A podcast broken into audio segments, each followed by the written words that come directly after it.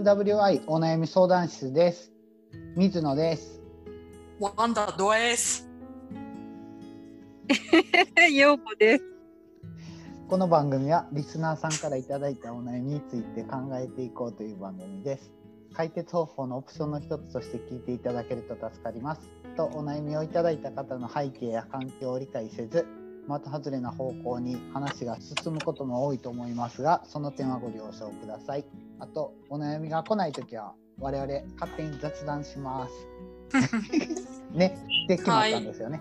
そうそうそうそう。はじゃあ前の話で敵を作らないっていうことをやってたらうまくいくようになったよっていう話をしてたんですよ。うん。で、ワンダさんはね、そうだ。あ、それで私が、なんかうまくいかない時とか人と、はいはい。なんかぶつかっちゃう時ってどっちかになんか怒りの感情が湧き起こった時かなって思うんですね。あはいはい。で私あの、うん。グアナファトにメキシコ人の親友がいてはい。え結構そういう話精神的なところの話をよくするんですけどはい。なんか彼女と話してる時に、はい。なんかその怒りっていう感情はいの話になってはい。私と彼女は結構なんかぶっちゃけ型なので怒りっていう感情も出す。はい。だけど話してたらうん。彼女のその知り合いの人で、怒りっていう感情は良くない感情だから出さないっていう人もいてはい。でもそういうふうに怒りの感情を出さなかった時に多分他のところのネガティブな感情に影響しないのかなっていう疑問をそこで持ったのと、うん。反対にじゃあ怒りを肯定した時にこの怒りと、うん。をどうコントロールしたらいいのかなと思っていてうん。前のポッドキャストでも話したんですが、アンガーマネジメントって。うん。でもそれってうん。アンガーマネジメントって一瞬じゃないですか。その場の怒りを鎮めるためのものでうんただ私と陽子さんの、まあ、知り合いというか、まあ、近い、まあ、家族の中にその怒りをもう何年も溜め込んでいて何十年何もう本当うん。もう30年40年とか溜め込んでいて、うん。なんだろうななんか怒りたいからそういうこと言ってんのかうん。それとももともとそういう嫌なことがあって怒ってんのかよくわかんない。うん。な怒ることが目的になってる人がいて、うん。うん私はそうはなりたくないから、うん。怒りっていう感情をコントロールみんなどうしてんのかなって私は怒ったらシャッター閉まるのでうん。なんだろうな、うん。あんまりその怒り自分の怒りを相手にも向かわせたくないしうん。かといって、うん。自分では収まりきれないからぐるぐるしてうん。つくってなってうん。うん。何してんのかな別にでもなんかうーんぬいぐるみ殴ってるわけじゃないし何どうやってんだろう、うん。なんか落ち着くまではとりあえずシャッター閉めてうん。ほいで甘いもチョコレートを食べ続けるっていう。うん。うん。うんなるほどな。そういう空手法習ったらいいんじゃないですかあ空手習ってたんですよ。冗談。いやマジマジマジで空手習ってたんですよ。型習ったんですよ。あのそう黒の次の帯まで行ったんですよ型えでマジですか？そう。えメキシコで？あ黒じゃない間違えた。白の次だあそうなんですか。えー。うんメキシコでやってたんですか。そう。全然違うから。うるさいな。シュッシュって。そう、へー。ああと運動するようになったからそういう、うなんだろうな朝走歩きに行ったりとかそういうので、まあ、まあ管理はうんうん。コントロールできるようになったけど、うん。でもなんか、じわじわ燃え上がる怒りってみんな持ってんのかなとかどうコントロールしてるのかなとか。僕持ってないんですよね。なんかねえさっき怒りないの？いやいや今その溜め込んでる怒りってゼロ。うん。本当にゼロ。えでも家族がいる人は家族からの人のすんあの一緒にいる人の怒りに影響されたりとかしないんですか、うちのうちの家ねあうん。のね、すごい穏やか。へえ。え特にね娘はねなんかね穏やかなんですよねうちの奥さんは怒る時あるんですけども、あうんいい？あのうちの奥さんねなんかね一時期ねすっごいプリプリしてたんですよ。誰に？僕に。で特に怒るのが特に怒るのが急に飲み会が入った時「あ晩ご飯どうすんのよ」って。ああ。そういう感じ「今日水野さんのために。そうそうそうそう、うん。でねそれをね僕知り合いの人にちょっとぶつったことあるんですよ、実はうちの奥さんなんか喋るたびに口開くたびに僕に怒るんですって、ううん。んその人に言われたんはその人はあの近所の女の人なんですけどまあ、ううんちの奥さんと同じようなポジションの人。だから子供うがん。いて、で専業専業主婦かどうか知らんけどそしたらそれはあんたが悪いって言われたんですねうん。自分から見たらお宅の奥さん神やでって言われたんです。うん。なんでかって言ったら僕ね月曜から金曜まで基本的に空手の練習に行ける時は何も考えずに普通に空手に行ってるんですね。家のこと何もせずに。生みたい。お母さん家帰ってきたからって言ってくるっていう感じ。でひどい。で土日はもっとひどくて土日はもう朝6から晩7時ぐらいまでずっとプール行って空手行って空手行ってみたいな感じでやってへるから。え。こそひどいんですよね。そんななんか好独きなことしかせてくれてるんだね。みたいな活動してて、うん。おらん人は一人もおらんはずやって。うんうんうん。そうだ。そうそれに対して普段怒らん人がいたらそれは神ですよって言われて、うんうんでたまたま例えば急に飲み会入ったから今日晩飯いらんって言ってそれはそりゃ切れるでしょうよって女性のそらそうだ100%が切れますって言われた瞬間から奥さん神になったんですよね。ああ俺を自由にしてくれるこの神様みたいな感じになったんですよ。それってもう自分が変わった感じなんですよね。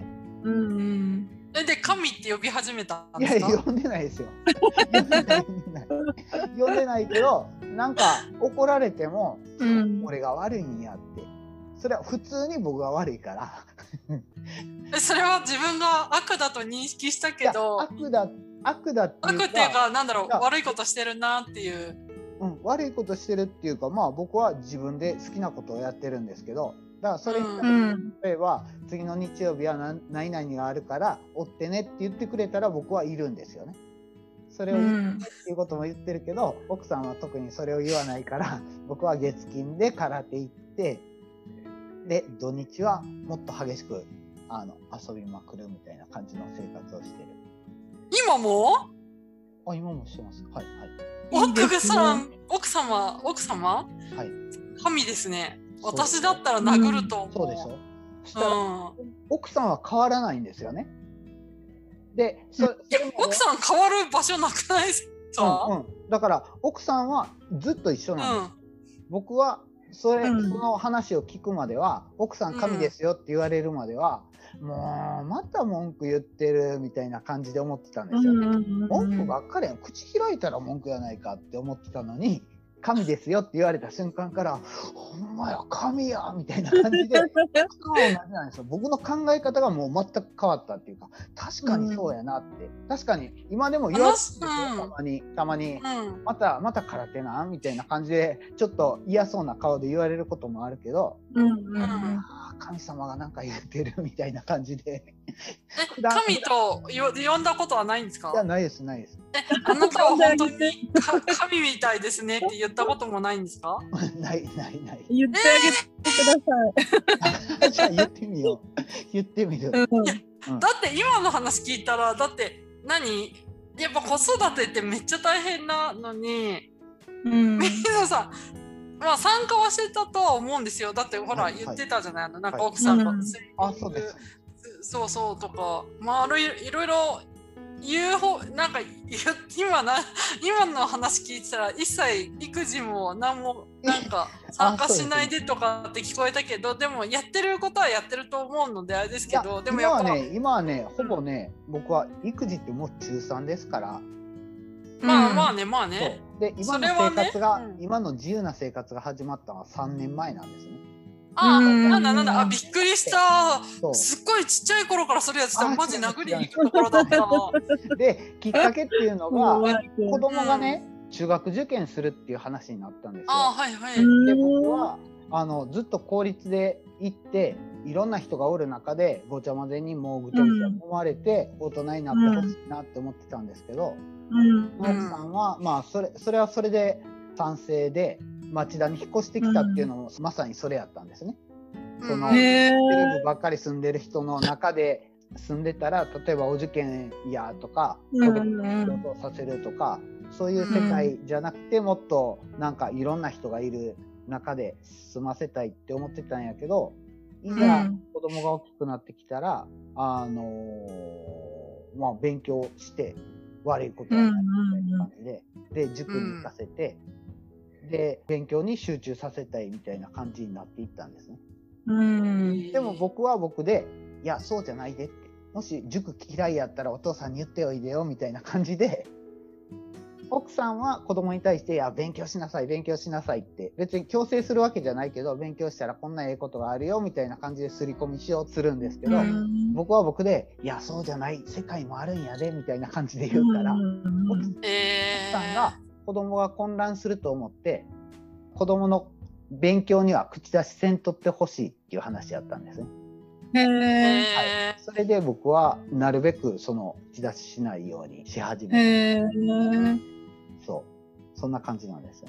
でも結果あ今のところうまくいってる感じ。あじゃあ別に家庭内でやっぱ怒りとかはじゃあ特になくうまくバランス取れてやってるし、そうで普段のせいおお家以外でも特にないそういう怒りを見たりとか自分の怒りの感情を押し殺したりとかそういうのもない。うんないない。ない感じなんですよ。だからもうヨークさんは？あのねあのその件に関してうん。私はもう2年ぐらい前から、あのツイッターのフォローにもいるんだけど、カイロプラクティックの先生とそういう話をずっとしてきて、あの怒りっていうのは、体にね、変化が出てくるの。うん。に肉体的に、そうそうそう。例えばすごいイライラした時に、うん。ムカムカする人もいれば、うん。腰が痛くなる人もいれば、喉が熱くなる人とか、はい。喉が熱くなるんだ。そうそう、体の変化をまず自分で確認してごらんって言われて、うん。で、私はね、喉がカーって熱くなるんです。うん。えー。でそれはなんでかって言ったら、その言いたいことが言えないから喉で詰まってて、うん。それを感じるだけでいいんですよっていうふうに言われて2年経ってるんだけど、うん。なかなか私もその怒りに対してはうん。難しくて、ちょうど最近ね、うん。あの、そのカイロの先生のところに行って、ううん。ん筋肉反射っていうのをやってもらったんですよ。うん。何？筋肉反射って？筋肉注射みたいな感じ？はい。そんな怖いことじゃなくてね、あの、寝て、先生があの、体の一部を触って、うん。じゃあまず身近な人を思い出してくださいって、こう、人を思い浮かべるのね。えそれうん、うんうん。それでそれで、まあ、例えばじゃあ、旦那さんとか、うん。親とか、ううん。んそれ腹立つ人たちってこと？え？ー今今めっちゃ本音本音で言ったやろ。それそれで旦那さん思い浮かべた。はそうそう思い浮かべていくと、い。うん。あのー私はね、うん。これをすると、イライラしてる人にだけ筋肉がこわばるんだ。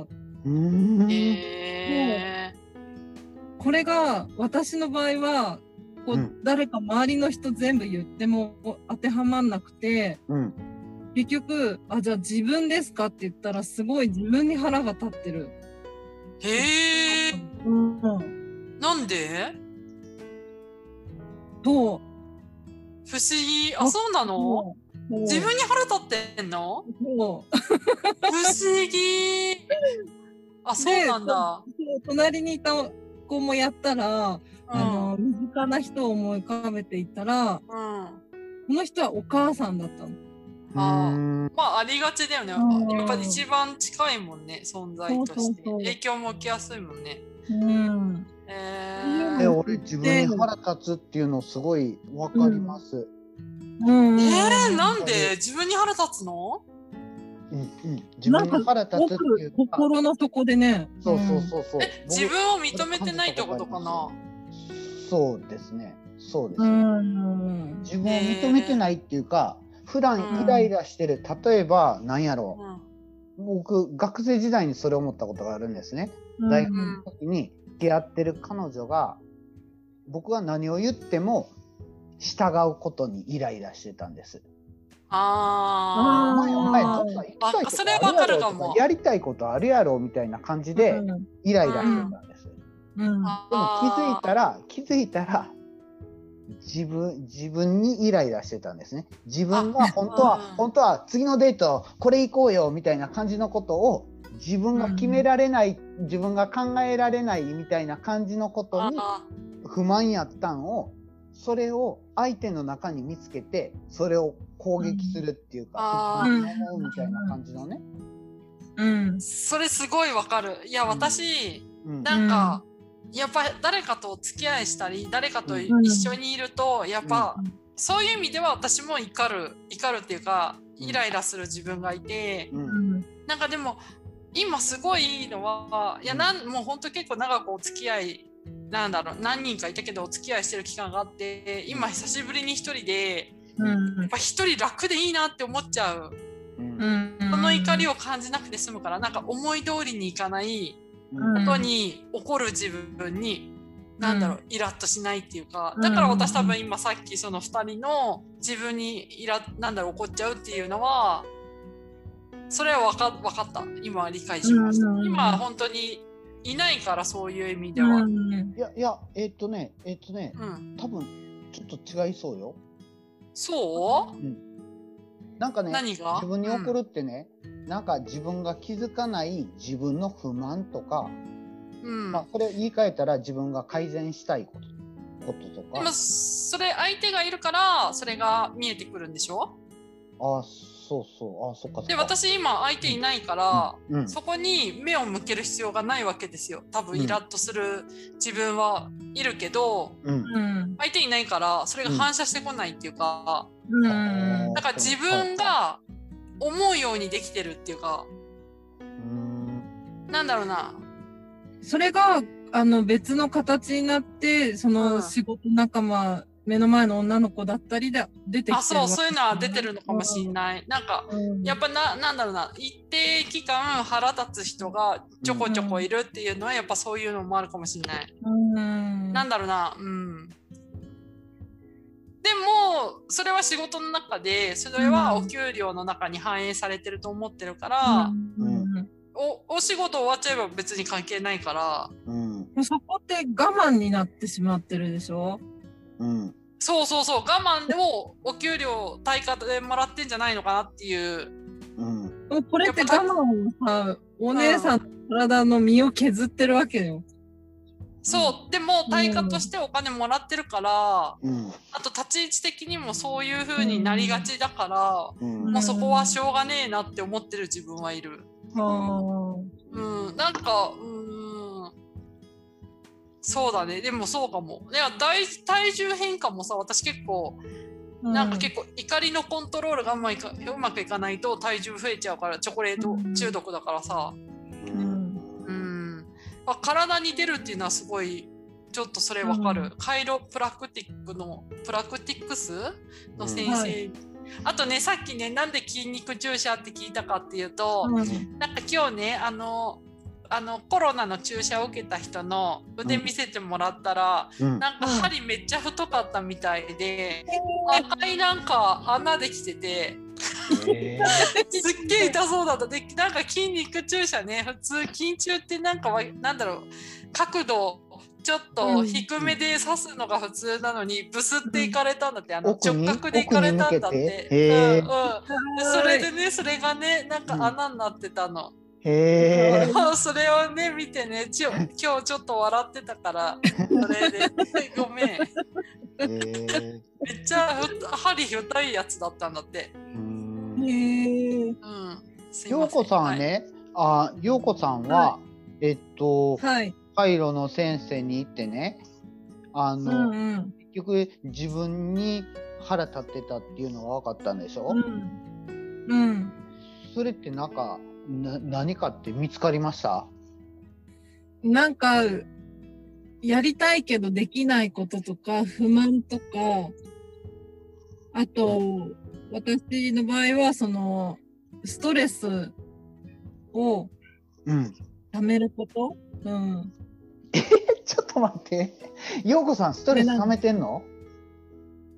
いや、ためてないよって言いながら、あはいはい。無意識でためてるところ、きっと。あと陽子さんがいる立ち位置っていうのが本当に、なんかほらああ猫描いていた、はい。すいません。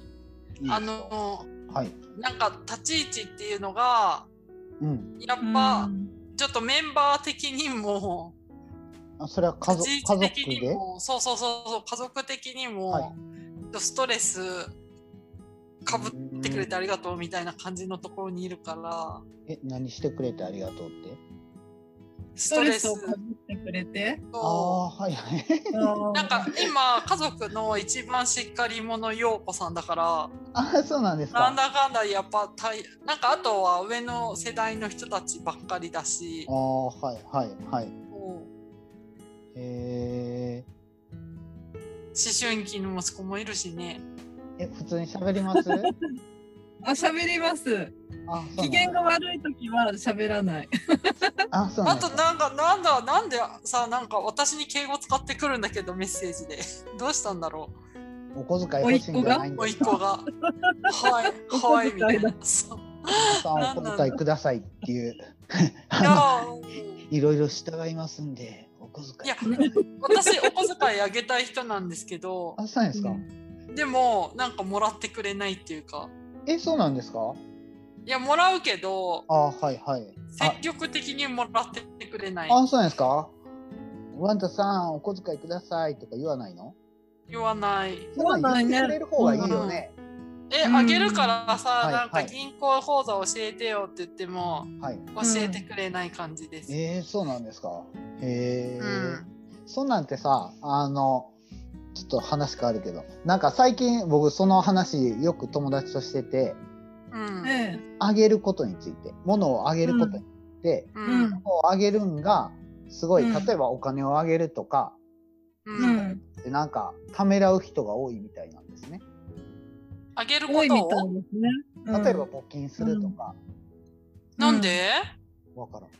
あ、それとかビッグイシューって知ってます？あ、はいはいはい。ビッグイシューってね、日本で今450円なんかな。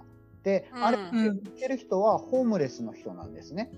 うん。で、うんホームレスの人がその生活自立支援のためにビッグイシューっていうのがあって、で、うんホームレスの人があのビッグイシューの事務所に行って本を買って、売り上げの半分がその販売者のものになるみたいな感じでやってるんですよ。うでん。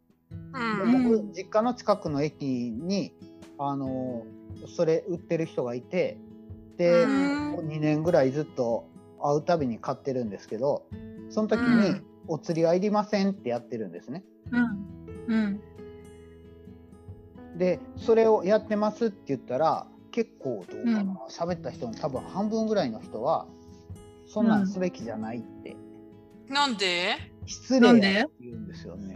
何が、えーうん、なんか450円で売ってるものに対して例えばうん。1000円とか5000円とか1万円とかうん。もし上げたとして、そしたらなんかうんうん。恵んであげてるみたいな上からの行動でそんなんすべきじゃないって思うよって自分やったらしないよって450円で売ってるものは450円のものを買ってあげるだけでいいんやからそれ以上のそのお釣りはいりませんとかそんなんはあの抵抗あるなっていうことをへへー僕単純にその人はホームレスでなんでホームレスかって言ったらお金がないから家を家がなくなったわけで、お金があったらなんか新しい展開あるかもわからないじゃないですか。うん。あって困るもんじゃないから単純に僕別にこれ1,000円あってもなくても別に僕の生活変わらないんですよね。ううんん。僕があげたらその人も嬉しいし僕も受け取ってくれたら嬉しいんですよね。うん。そうさっきのそのあのゆうまくんの話なんですけども、自分はもらったら恐縮するからいりませんみたいな感じやけどあげたい人って結構いるんですよね。うんうんうん。そうそううんそれを受け取るのも親切やでみたいな感じで僕は思うようになって、うん。人の親切は僕できるだけね受け取るようにしてるんですよ、あその分僕もなんかあげたい時に受け取ってくれたら受け取ってくれてありがとうみたいな感じの気分になる。あうん。私もそっちだ。うん。もうなんかうちのばあちゃんが死んだばあちゃんがはい。私がすごい貧乏だった時にやっぱばあちゃんがちょっとお金貸してくれてはい。私がそのもらうのを渋ってたらばあちゃんがおはい。金は天下の回り物だから、うん。いつかは絶対回ってくるから、うん。回ってきたらあんたが今度誰かにあげなさいってずっと言ってて、うん。うん。だから私はお金がちょっと余裕できたら、うん。なんかその一時そのフィリピンの子供うん学校行けるようにっていうなんかプログラムにお金やってたし、あとこの間も、あの小児がんとか病気に戦う子どもたちのための,、うん。あのファシリティドッグっているじゃないですか、うん。う寄付したしうん。なんだろうな、まあ、若い女の子で若い人がいて若い女の子って言った言っちゃったけど別になんかうん。頑張ってる人で。うんなんかちょっとご飯あんまりよく食べれないんだって言ったらちょっとおごったりとかもしてるし、でもそれっていうのはやっぱばあちゃんが、うん。なんだろうな自分が受けた恩をうん。うん。おばあちゃんには返さなくていいから他の人に返すことで、うん。そういうのが周りもあってみんながニコニコしていくんじゃないのかなっていうあるそうだから、ね。ううんんうんなんだろうな恵んでやるって思った瞬間は失礼。なんだろう、うんそういうふうに思ったら失礼だけど、うん。そういう考え方だったらでしかも相手が、うんいやなんだろうなふざけんな俺のことバカにしやがってっていうタイプじゃないんだったらいいんじゃないのかなって思うけどわかんないけど。うん。私もそう思う。でもそこでやっぱなんかうん。まあなんだろうな私との思いとは全く違う受け取り方をする人もいるっていうのもわかるから、うんそうしたらごめんねでいいんじゃないのう。かな。うん。うんそしたらさあのさうん。イインドで経験あるんですけどインドって。なんか 結構ホームレスの子供たちがいてで、うんあのバクシーシバクシーシってなんかすごい来るんですよね。で、うんそこにああげたらありがとうって言うんじゃなくて普通の顔して、うん。あの消えていくみたいな感じなんですよ、ね。そそういう時ってなんかもやっとします？せっかくやったのにお前何うんでもなしかって思います？もう次から絶対やらへんから。なんかそれメキシコでもやっぱい。そういう子たちいるんだけど、はい、私はそういう子たちはできるだけお金っていう形ではあげないようにしてる。なんか麻薬組織にあーはいはい取られちゃう、うって聞いてて、結局それって何にもなんないから回ってないから、だったらなんか食べ物とか、うん。そうだまあそのね。人たちが満たせるものの方がいいのかなって思うからお。金はあげない。うん。私も物をあげるタイプで、うん。あの、子供だったら、うん、ちょっと競争しちゃったりします。えなんてもらったらありがとうだよって。ああそうやあか？ありがとうって言わなかったらあげないって言うかもしれない。うん、そうそう。ありがとうって言ったらはいって言っちゃう。それいやいや言うのでも何でも、うんありがとうは言う言う言わす言わせるって言ったら変だけどうん。言わないとダメだよねって思うから、うん。うん。でもそれが落ち着けなのかもしんないけど、うん。でもそれうーんそうね。だってそんななんか一回そういうこれがうん。なんだろうな押し付けかもしれないとか上から目線かもしれないとか思い始めたら、結局それってただの足かせであってかつ、うん。あの行動することに対しての。行動して悩むんだったらいいけど、行動してないのに悩むのはなんか間違ってる気がする。ああそれはそれはすごい僕も思ってるそれは行動指針の一つよ、でも聞いてください。私、はいあの、子供がいっぱいいるお家に毎回お菓子持ってったら、はい。あの、もうお菓子持ってこないでって怒られたことはある。え、なんで？なんで？虫歯になるから？癖になるから。あの、多分、そっち側の人だったの。もらったら返さないといけないんですよね。負担になっちゃったんだ。だだったらそれだったらいいんじゃない？別に。ごめんね、だあった。はいはいうん。うんうん。それでいいんじゃん別に。うん。うん。そうだからみんながそうでもないよねっていうね。うんう。んそうよね。あのさ、嫌だって言った、なんだろうな、それがすごい嫌なんだって言って、あ、そうなんだ、ごめんねで終わればいいんだけどさ、私ここ最近大人になってから、うん私それすごい嫌なんだけどって言ったら反対に逆ギレされて、ええ多いんだけどすごい。ほぼ、えー、そう？こ僕こ最近あなんかった嫌なことうん。の人たち、みんなそういう対応されるんだけど、なんでかなって。え逆切れって？うん。で、うん。私そういうことをされるの嫌だからやめてほしいって言ったら、はい。うん。なんか逆逆ギレされるとか、そうなん変な噂を流されるとか、へえなんだおいみたいな、へーなんだろうな、え、なんか、え、えー、みたいな、なんか、そう、だから新しく人と関わるのがちょっと最近怖いかも、そういう意味ではう。んでも、やっぱそういう人たちも、うんなんだろうな、なんかうまく怒りとか出せないっていうか、うまくそういう嫌だって言われたことに対して受け止められない準備ができてないっていうのもあるかもしれん。ようわからんけど。いや、大体いい人だなって思うから会うじゃん。この人うん多分いい人だなって。うんでもちょっと嫌だなっていうことされたら言うじゃん。うんうん。そうすると、はぁっていう顔されて、うん逆にみたいな。そうなんですよね。なんかね、なんか最近最近思う人間関係で思うんってね、うんなんかうんとその人の一部が嫌いになったらこの人嫌いってなってしまう人っているああ。じゃないですか。うん。でもなんか僕の思考は一部でも合致できるんやったらその人ともうちょっと知り合いになりたいっていうか、そうなんかその辺がなんかうん。敵と味方との認識が違うんかなって思うんですよね。うん。あそうなんだ。私でも、うん。そこで多分水野さんは食らいつくタイプだと思うんですけど 私逆ギレされたらシャッター閉める。う。んそう。そうそこが違うんですよね。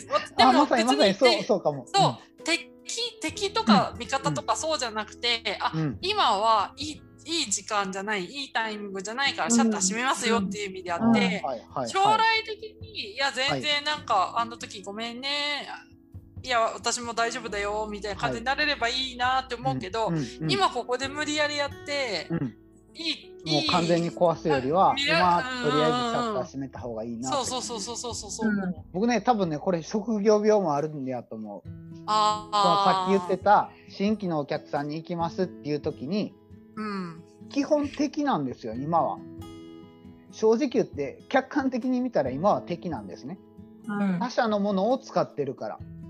あそっかそっか、うん。そこで僕は味方になれる可能性ありませんかね？みたいな感じで 行くんですよ。あそれで部分的にあの認めてくれたらじゃあちょちょっとどこが味方になれるか相談します？みたいな感じで 話するんがもう常なんですよね。仕事で、うん。ーうんうん。それがねなんかねうまくいくからね日常生活でもそれを使ってるっていうか